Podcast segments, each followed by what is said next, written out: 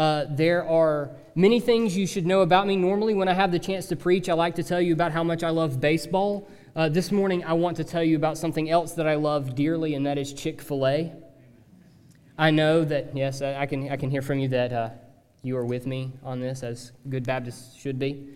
Um, unfortunately, I am going to talk about Chick fil A on a Sunday. They are closed on Sunday. That's a hard thing. Is a hardship, and we'll get through it together. Um, like I said, I, have always known that I was a loyal fan of Chick fil A. My wife will tell you anytime we eat Chick fil A, uh, I will almost always remind her that I could eat Chick fil A three meals a day, seven days a week for the rest of my life, which wouldn't be very long if that was my uh, diet, but I would die a happy man. Um, uh, I, I, know that I'm a loyal fan. I've always known that I was a loyal fan. Um, but I didn't realize how loyal until the other day when I took uh, our youth to play laser tag in Birmingham. See, the, the plan was we were going to drive all the way out to Leeds uh, to visit Buc-ee's. This very impressive, I, I have seen it, not with the youth as you'll find out, but I have seen it, and it is a very impressive gas station. You know, I understand that it's a gift to us from Texas. Wanted to go get my pew pew on. Um, but didn't wasn't, wasn't able we weren't quite able to, to make it because you know once we got going once we kind of got on the road i realized that in the time it was going to take us to get all the way out to leeds to visit this gas station to end all gas stations that uh, and, and then come all the way back to hoover where we were playing laser tag that we just weren't going to have enough time to play laser tag all right there are there's another thing that i love you need to know about me i love baseball I love Chick fil A, and I love laser tag. All right, and I wanted to make sure we had unlimited laser tag. I wanted enough time to shoot some students with a little laser gun, right? Like it was going to be a good time.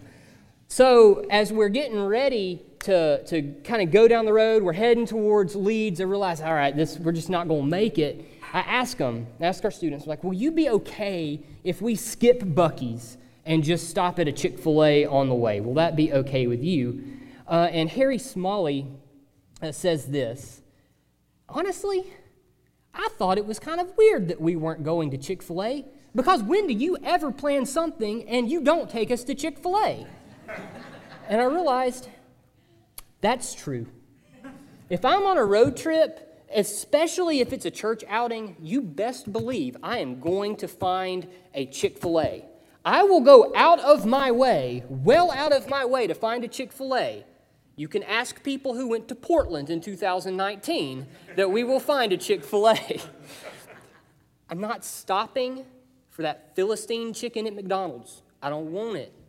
I am devoted to Chick fil A to the point where it actually changes how I approach a road trip. It, it, makes a very real difference in where and when I am going to, to stop the car. Now, I want to remind us of where we've been in the Psalms so far. And we looked at 20 last summer. Uh, we're well into our way of covering another 10 this summer. Uh, you might remember that the Psalms are divided into five books. We're in the middle of book one. And so I think it's uh, very important for us to think back on Psalm 1 and Psalm 2, as these are incredibly important for us in understanding the rest of the Psalms, particularly Book 1, but the rest of the Psalms. These chart a course for us. I want you to consider what we read when we were in Psalm 1. There we find the descriptions of two different kinds of people there's the blessed man and the wicked man. We're told that the blessed man delights in what? The law of God, and he meditates on it day and night. But the wicked aren't like that. And we read that they will not stand in the day of judgment. Question is why? Well, it's because the Lord knows the way of both the righteous and the wicked. We then see in Psalm 2 that the wicked rage and plot against the Lord and his anointed king. They come together and they plot as to how to overthrow the rule of God. They want to be free from it, they want to be out from under it because they want authority for themselves. But the Lord just laughs at them. We read that they will suffer his wrath for their rebellion against him. But we also read in Psalm 2 that he establishes his righteous king. So, what we need to see is that the Psalms are about the coming of God's kingdom. They're pointing us to that. You remember, Michael has said over and over as we've been working through the Psalms that the king is the tip of the spear of God's kingdom being thrust into the world. Initially, this is David. Ultimately, this is Jesus. This king this king is serving under the authority of God and is God's instrument to establish his kingdom. Yet, from that point forward, from Psalm 1 and Psalm 2, things have been up and down. Uh, there are times when the Psalms have expressed great confidence in God. They've been declarations of praise, thanking God for saving the king. There have been, there's been praise that, uh, to God for being merciful, for being just, and for defeating uh, his enemies and the enemies of the king. But there's also, there's also been cries for help, cries of anguish. There are psalms that are crying out for help because the enemies have grown. They seem to be wielding great influence and power, and they are vicious. There have been uh, times when the enemies have almost seemed to have the, the upper hand. I mean, we even saw just a few weeks ago, Psalm 22, the gut wrenching cry, My God, my God, why have you forsaken me? And yet, even in that psalm, the psalmist is still crying out to God, still evidencing the confidence that they have in God and in God alone. And so then the question I think that we ought to ask is why? Why is that the case? And I would say that it's because all of these Psalms are pointing us back to the reality that God is king over all. And that brings us to our passage this morning. Psalm 24 says this Psalm 24, a psalm of David. The earth is the Lord's, and the fullness thereof, the world and those who dwell therein, for he has founded it upon the seas and established it upon the rivers.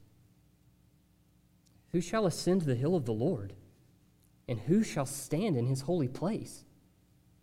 He who has clean hands and a pure heart, who does not lift up his soul to what is false and does not swear deceitfully. He will receive blessing from the Lord and righteousness from the God of his salvation. Such is the generation of those who seek him who seek the face of the God of Jacob. Selah. Lift up your heads, O gates, and be lifted up, O ancient doors, that the King of glory may come in. Who is this King of glory? The Lord, strong and mighty, the Lord, mighty in battle. Lift up your heads, O gates, and lift them up, O ancient doors, that the King of glory may come in. Who is this King of glory? The Lord of hosts. He is the King of glory. Selah. So there's three divisions in this psalm. And the first section I break down this way uh, The Lord is King and alone worthy of worship. Now, when we look to this psalm, what we, we need to understand what we're reading here is a processional. The idea is that the people have gathered up together to go up to the house of God. But, but on the way, or, or maybe it's, you know, it's as the procession is getting going, or just before they get started, there's a reminder. Look again at verses 1 and 2. The earth is the Lord's and the fullness thereof, the world and those who dwell therein for he has founded it upon the seas and established it upon the rivers. There is a reminder of who it is they are going to worship. This cry rings out The earth is the Lord's in the fullness thereof.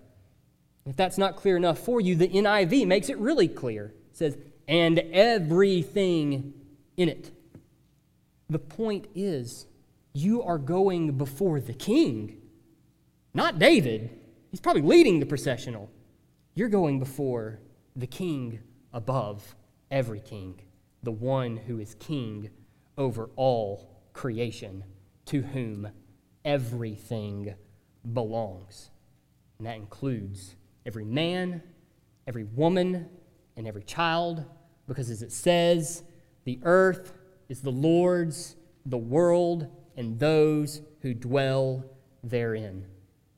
So, when we're reading verses 1 and 2, hopefully you catch the echo of the creation account from Genesis. Here we read that he founded the earth upon the seas and the rivers. So I think what this should call to, to, mind for us is Genesis 1, verse 2, where we read that the earth was without form and void, and darkness was over the face of the deep. There was watery chaos, but the Lord speaks, and with just his word, he tames it all. We see that in Genesis 1, verse 9, where it says, Let the waters under the heavens be gathered together into one place and let the dry land appear. And it just happens. Why is that? Because the king has spoken, the king of the universe. We read in verse 10 He called the dry land earth, and the waters that were gathered together he called seas, and he saw that it was good. And this pattern continues throughout Genesis 1. The Lord declares what will be, and then he orders it. That is to say, he assigns to it its function. He tells what he creates with his own word what it is then going to do and to be. For example, he says to the sun, You will rule the day, and then to the moon, the lesser light, You will rule the night. What does all this mean? It means that everything that exists does so by his sovereign decree and for his sovereign purposes. It means that the earth and the fullness thereof owes its allegiance to him. More specifically, those who dwell therein, humanity, owe their allegiance to him. He alone is worthy of worship. He alone is worthy of devotion. He alone is king, and he rules over all that he has made. You see this come to bear on the Psalms over and over again. Psalm 8, verse 1 says, O Lord, our Lord, how majestic is your name in all the earth. You have set your glory above the heavens. Psalm 19, verse 1 The heavens declare the glory of God, and the sky above proclaims his handiwork. Psalm 89, verse 12 The heavens are yours, the earth also is yours, the world and all that is in it. You have founded them. But that's not, it's not just that creation reveals that there is an almighty God worthy of worship he has also revealed who he is. Who is it that is worthy of worship? Consider Moses' interaction with the Lord at Mount Sinai. You might be thinking of Moses at the burning bush, where the Lord says, I am who I am. But let's jump further ahead to where the Lord is meeting with Moses on Sinai. Moses asked for the Lord, Please, Lord, show me your glory. But the Lord says to him that he would not show him his face because no man could look on his face and live. In fact, the nation of Israel and their livestock, and no one but Moses could even touch the mountain. He had Moses warn them that if they even touched the edge of the mountain, they would die. He's infinitely more pure and holy than I think we can wrap our minds around. And in his holiness, he's revealed that he will not suffer the wickedness of man. Think of the flood. Think of Sodom and Gomorrah. Think of the wilderness wandering where an entire generation of faithless Israelites died off for their failure to trust in him because they would not trust him. They would rather believe the lies of faithless spies. Think of Moses, who was not allowed to enter the land because he did not uphold the Lord as holy before the people. The king is holy, and the king is righteous. But when Moses asked him to show him his glory, he didn't just tell him no. He said he would make his goodness pass before him and would proclaim his name to him.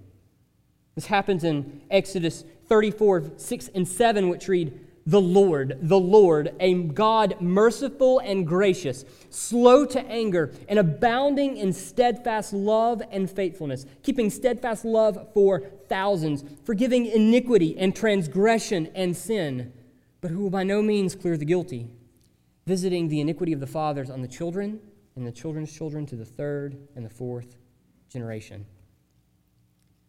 Just as he is holy and righteous, he is merciful and gracious, slow to anger, abounding in steadfast love. Think of his grace and his patience towards Abraham, who waffled on trusting the Lord over and over again. Think of his grace and his patience towards Israel, providing for them every step of the way, even as they wandered in the wilderness. Think of his mercy in delivering them from the enemies that he sent against them for their sins against him. Think of his kindness to them, giving them a good king in David, even after they rejected him as king over them. The earth is the Lord's and the fullness thereof, the world and those who dwell therein. This isn't some cheap platitude. This is a reminder to the gathered assembly of just who it is that they are preparing to come before. It's a declaration of praise, most certainly. But I hope that we sense the, the, the warning as well. Do you think that you're just coming before some cosmic grandfather, someone who's just going to be happy that you showed up? Think again. You're going to worship the King of Kings and the Lord of Lords, the one who is sovereign over you and the only one to whom you owe allegiance. This is who we have gathered to worship this morning, as we do every Lord's Day. But do we ever stop and consider who it is that we are coming to worship? If you believe what Psalm 24 says about God, shouldn't we take some time to reflect on who He is, who He has revealed Himself to be in His Word? It's really easy for me to, to, to walk into this room, actually come running into this room because I'm long winded in youth building block, and come running into the room without taking the time to reflect on these glorious truths. But it, it doesn't have to be that way. We would be wise to begin warming our affections towards God before we ever arrive. And, and this can begin on Saturday night Think about the role that family worship can play in this. It's not just something to be done to say that you've done it. You can gather with your family or perhaps gather with other members of the church to read the preaching passage for the next day, to sing the songs that we are going to be singing together. Tom posts them on the website every week. Above all, us to pray. Believe it or not, our bedtime routine can be part of this we can be intentional about going to bed at a reasonable time so that we are well rested. That pays dividends the next morning because it makes it easier to rise early, to read the scriptures, and to pray ahead of the service. This is all to get our thoughts turned towards God as we prepare to gather with His people.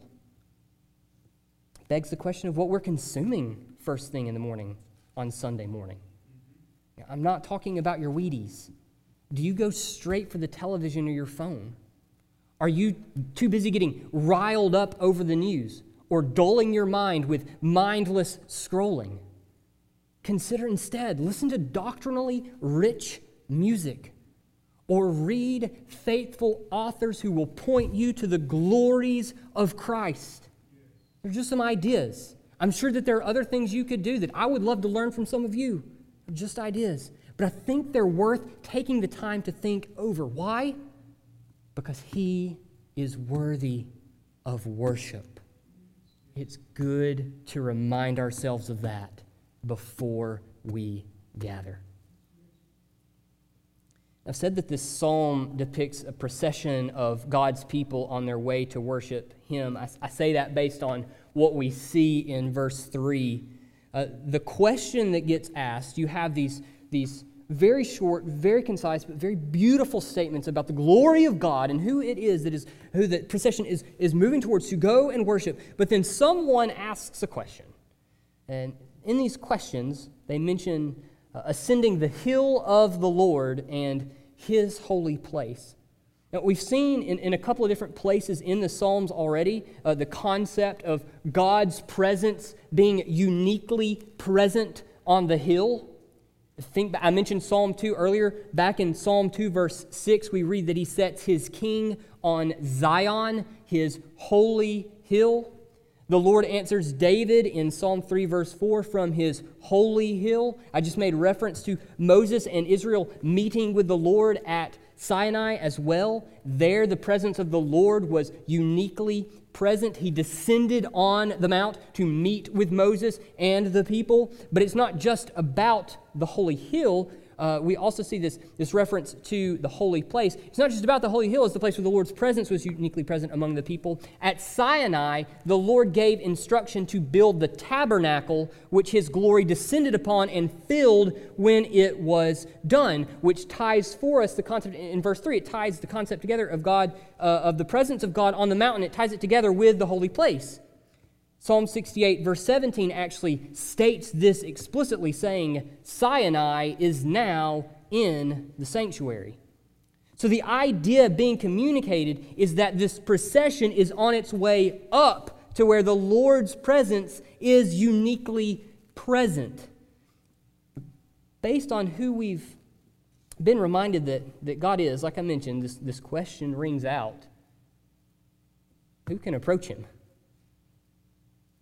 And can't you imagine someone, maybe a young Israelite, who knows, but someone hearing these things about who it is that, that they're going up to, and the weight of all of that just hitting them dead in their tracks, stopping them, and making them go, Who can go up there? If that's who he is, who can go?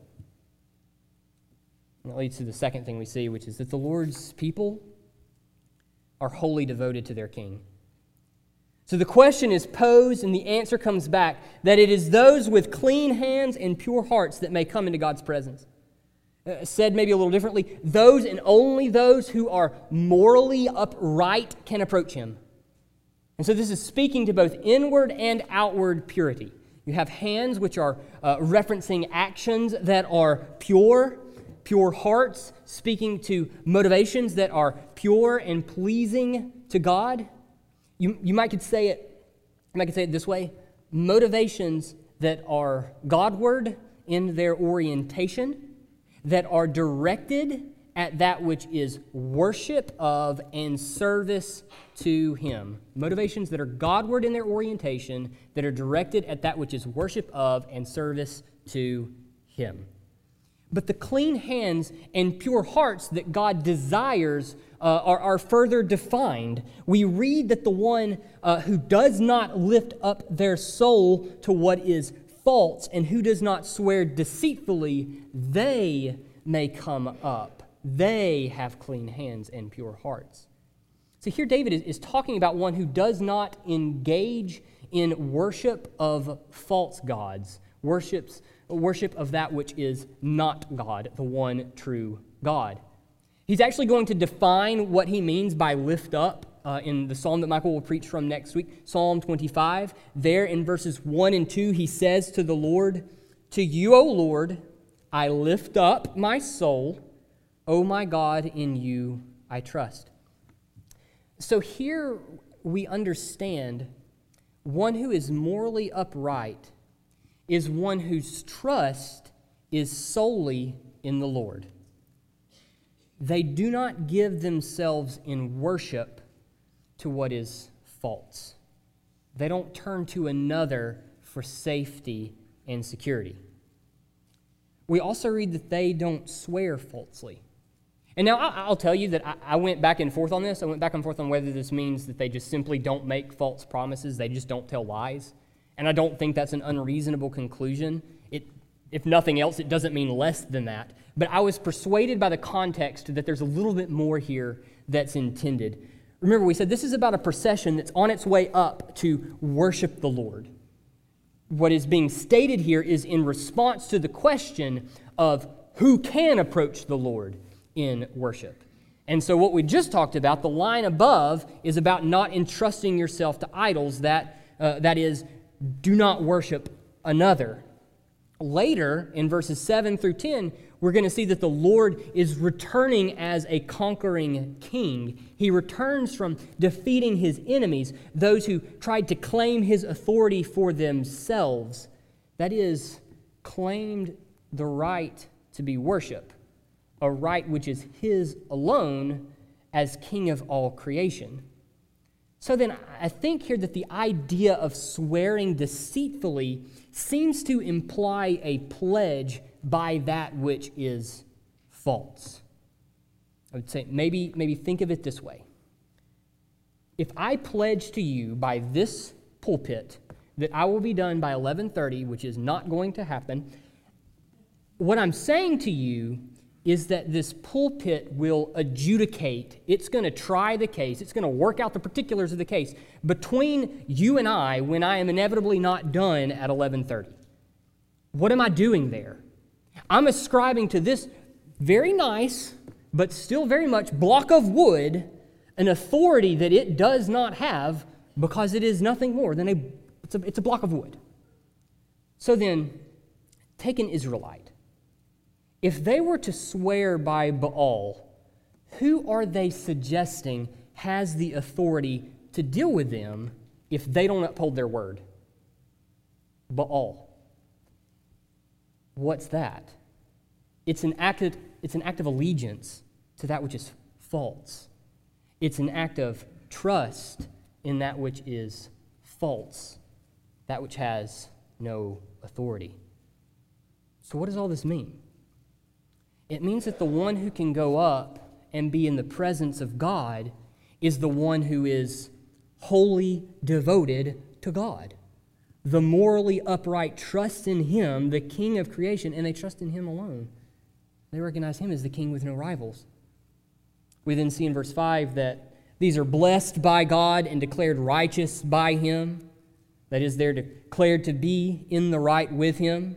This is the language of justification by virtue of their clean hands and pure hearts. They're being wholly devoted to him, their trust in him, they are right with him. And we read that this is true of those who seek him. There's the problem, right? which one of us can say that we're wholly devoted to Him, that we trust Him completely? Maybe, maybe think about it this way Have you ever complained? We all have. We complain about our jobs. We complain about our spouse or lack thereof. We complain about our kids. We complain about our homes. We complain about our sicknesses. We complain about mean bosses. We complain about difficult neighbors. We complain about floods. We complain about friendships gone bad. We complain a lot. But where does everything that comes our way come from? The earth is the Lord's and the fullness thereof. So when we grumble and complain, we're failing to acknowledge the Lord's kindness and his provision to us. And we act like pagans. On that basis alone, we have to acknowledge that we don't have clean hands or pure hearts. And that's not even to mention our greed, our anger, our selfishness, our adultery, our lies, our gossip, so on. So then, coming back to verse 3, if we're in the procession to go up to the Lord, and then we come to this realization, it hits us square in the eyes of who it is that we're going up to worship, where does that leave us? Probably standing by the side of the road. There's no way we can enter into the presence of a holy and righteous God on the basis of our own merit because we are not wholly devoted to Him. But the beauty of the gospel is that there is one who was and who is wholly devoted to Him Jesus, our Lord, of whom Paul writes in Philippians 2 6 and 8 though he was in the form of God, he, Jesus, did not count equality with God a thing to be grasped, but emptied himself by taking the form of a servant, being born in the likeness of men, and being found in human form. He humbled himself by becoming obedient to the point of death, even death on a cross. Perhaps you think, too, to the Garden of Gethsemane, where he cried out, Not as I will, but as you will. He alone was pure.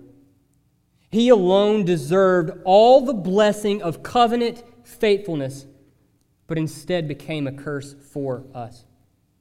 He was without sin, but he became sin for us. He bore the sins of all who come to him in repentance and faith. The sins of his people were nailed to the cross with him. In him, they have fully and finally been dealt with. His people receive from him a righteousness that is not their own, by which we are covered, and under which and in which we have access to God. It is in him that we are able to draw near to the throne of grace, because he brings us near. What allows the person in Psalm 24 to go up to the Lord is their trust in. They're not justified by their works. That's not how it works, and it's never been how it works.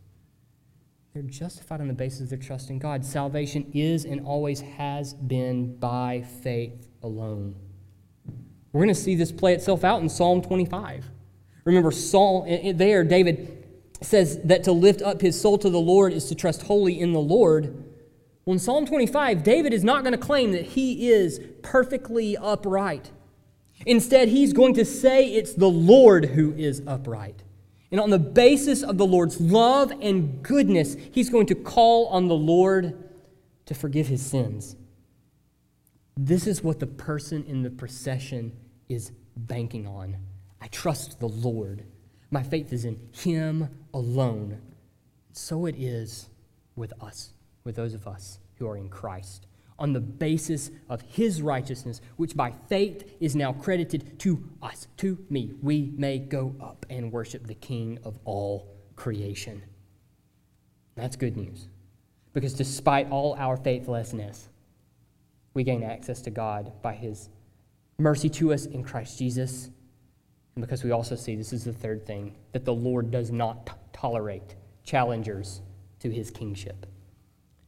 So this, move, this psalm, it moves from stating that you have this procession who is going to worship, then it moves to who it is that can go and worship, who it is that is going to be worshiped, then who it is who can go up and worship. And last, we see what happens to those who seek to claim the Lord's place. In the last stanza, the king of all creation comes to meet with the procession of his people. Mark Futato described it as the procession of God coming to meet the procession of his people. The question then becomes well, what is this glorious king like? That's the question that is asked. And the answer that comes back is that he is a conquering king, he is a warrior who does not tolerate those who lay claim to his throne. Verse 8 presents the image of a conquering king returning from battle. In fact, if you look at this, you might think, or you probably have a little note there that connects this to Exodus 15 3, which says that the Lord, He is a man of war. If you're familiar with Exodus 15, then you know that this is Israel uh, singing to commemorate the Lord's victory over Pharaoh and over Egypt. This is immediately after the waters have come back and crushed Pharaoh and his army, drowning them in the sea.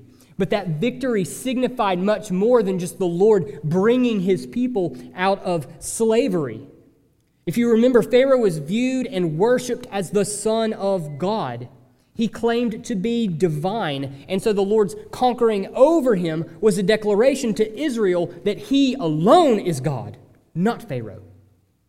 In fact, that's what's happening throughout the plagues that he sent to Egypt. He is showing his people over and over that he alone is God and there is no other.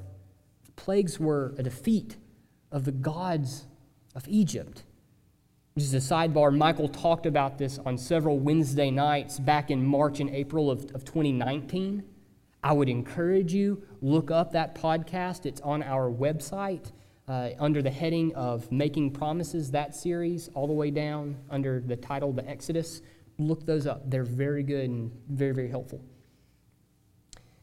But coming back to this, that, that this was to be seen as God not only rescuing his people, but defeating false gods becomes clear when the spies encounter Rahab at Jericho. Do you remember what she told them? She tells the spies that the Lord's defeat of Egypt, as well as other kings along the way, shows that, in her, in her words, the Lord your God, He is God in the heavens above and on the earth beneath. What's she saying there? The earth is the Lord's and the fullness thereof. The declaration of verses 7 through 10 is that God is king and he will not tolerate challengers to his throne. We read he is the Lord of hosts that is, he commands the armies of heaven. None can stand against him. So, to the procession that is coming up to meet him and worship, this should be of supreme comfort. He alone is God, and there is none who can contend with him. They are going up to worship the one true God. Therefore, he alone is worthy of worship, which is to say that he alone is worthy to have and that he will have a people who are wholly devoted to him. Of course, that's really bad news for anyone who has set themselves against him, which is all of us, apart from his grace and mercy that comes through repentance and faith in Christ. We're all born under the curse of the fall. Paul tells us that by nature we are enemies of God and children of wrath. By nature, we deserve his righteous judgment.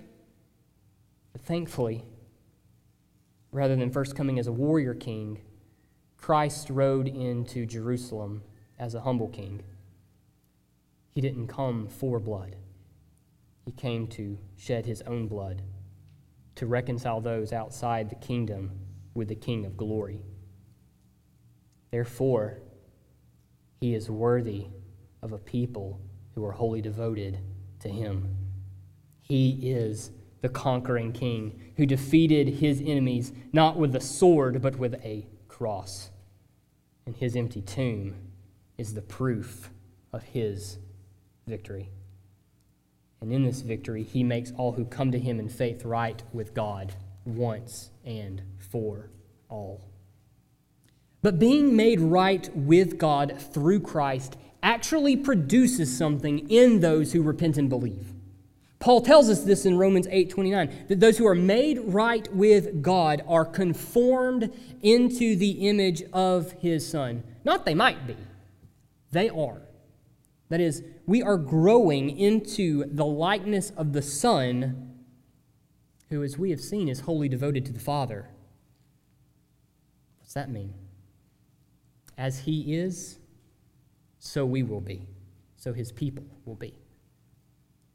This means that devotion to the Lord, it actually changes what I do. And that's not true in just some parts of my life, but in every sphere of my life.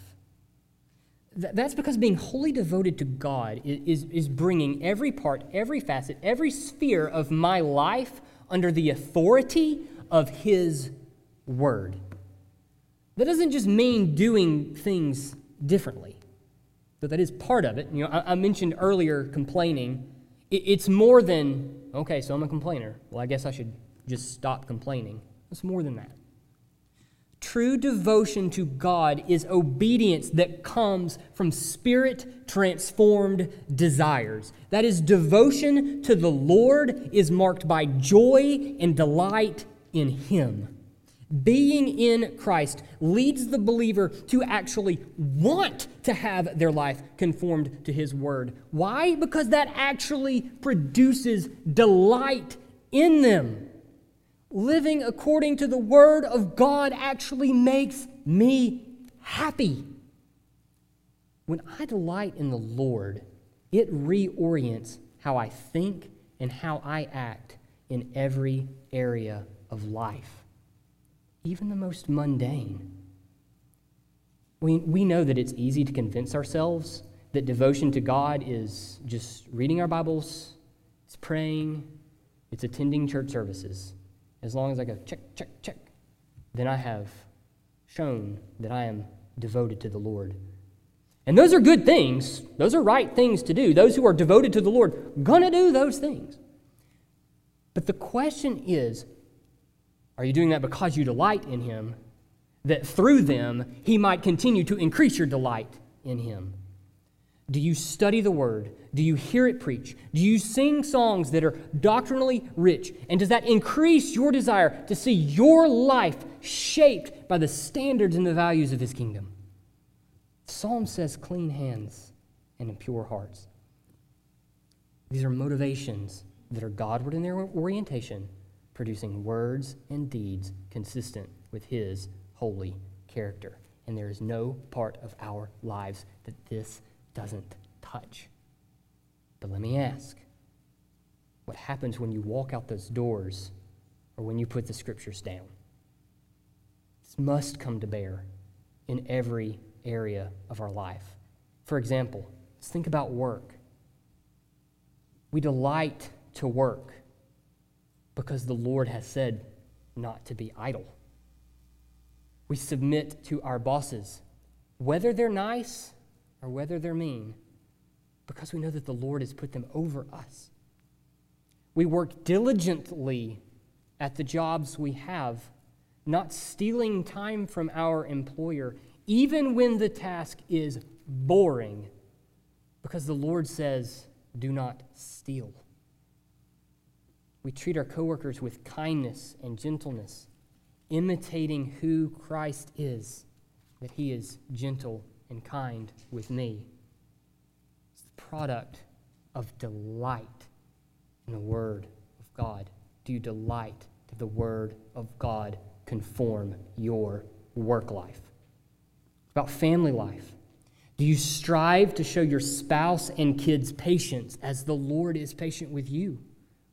Do you fold the laundry and put away the dishes, not grumbling and complaining because someone else didn't do it, but glad because it's a way that you can serve others. Wives, do you gladly submit to your husband as the church does to Christ? Husbands, do you love and serve your wives? Do you seek to lead her and your children, if you have them, to the Lord? Do you seek to model the patience, kindness, and gentleness of Jesus before them? Do you seek their good above your own ambitions and desires, as Christ himself loved and served his bride, the church? This comes to bear on our social media presence. Are your posts marked by confidence in the Lord or by fear? Are they marked by self control or by angry outbursts? This comes to bear on how we think and talk about others. Are your thoughts born out of jealousy or joy at the joy of others? Do your words stoke division or do they promote peace? But I want you to notice what I didn't say. I didn't define devotion as having perfectly brought one's life under the authority of His Word. I said, is bringing. We all have sin that needs dealing with. The question is do you recognize it? And if you do, what are you doing about it? Are you hiding sin? Or are you confessing it and asking others to bear that burden with you? Are you just trying to work hard and do better? Or are you throwing yourself on the mercy of Christ? Do you plead with Him in your help in time of need? The devotion that I'm talking about isn't a matter of perfection, it's recognizing that God is perfect, that He alone is worthy of worship, and diligently seeking to grow into who He has declared me to be in Christ. Let's pray. Father, we thank you for your mercy. We thank you for your gentleness and your grace and your patience towards us. We who are stubborn, foolish, who try so hard to clean ourselves up that we might present ourselves to you on the basis of our own works, pleasing in your sight. We thank you for your mercy and your grace that you show to us in Christ, that you declare us righteous by grace through faith in him. We thank you, Lord, because you've shown us mercy we don't deserve. And Lord, I pray that from your word you would increase in us delight in you, that you would increase in us desire to live for you and your glory alone, that we would long to see every part of our lives conformed to your word because we see you alone as worthy of worship. And pray all this in the name of Jesus.